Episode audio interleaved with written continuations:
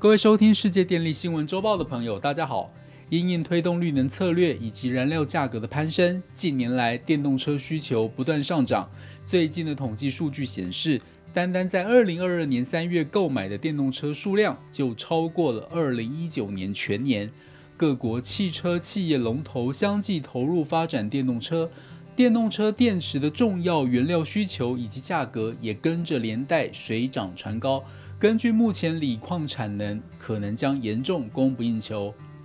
比利时鲁文大学的研究指出，全球能源转型的进展速度超过了采矿项目的管道。从现在到二零三五年，铜、钴、锂、镍和稀土都面临着破坏性需求拉动的风险。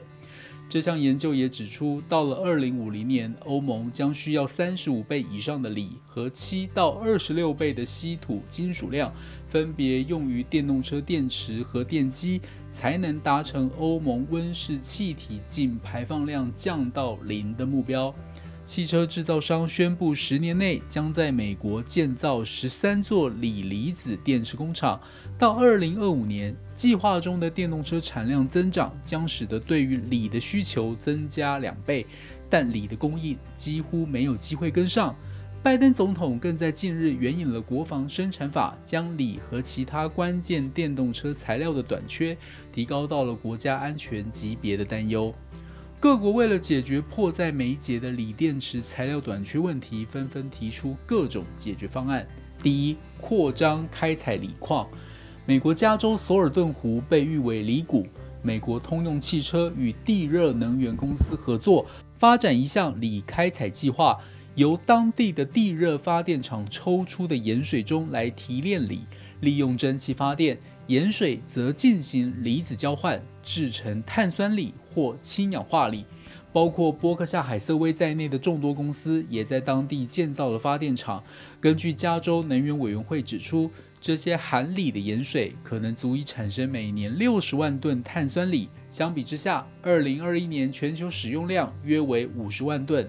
然而，面对环保团体对于开采锂的质疑，以及开采地区当地民众的反对，开采锂矿充满挑战。塞尔维亚就撤销了英国矿业巨头力拓公司的许可证，本来渴望成为欧洲最大的锂矿项目，也已经无限期搁置。第二。使用锂电池替代方案，像是 LFP 电池就没有使用钴、镍等稀有金属。在物价上涨以及镍供应短缺的情况下，特斯拉已经决定部分型号使用 LFP 或磷酸铁锂电池来取代具有镍、钴和铝阴极的锂离子电池。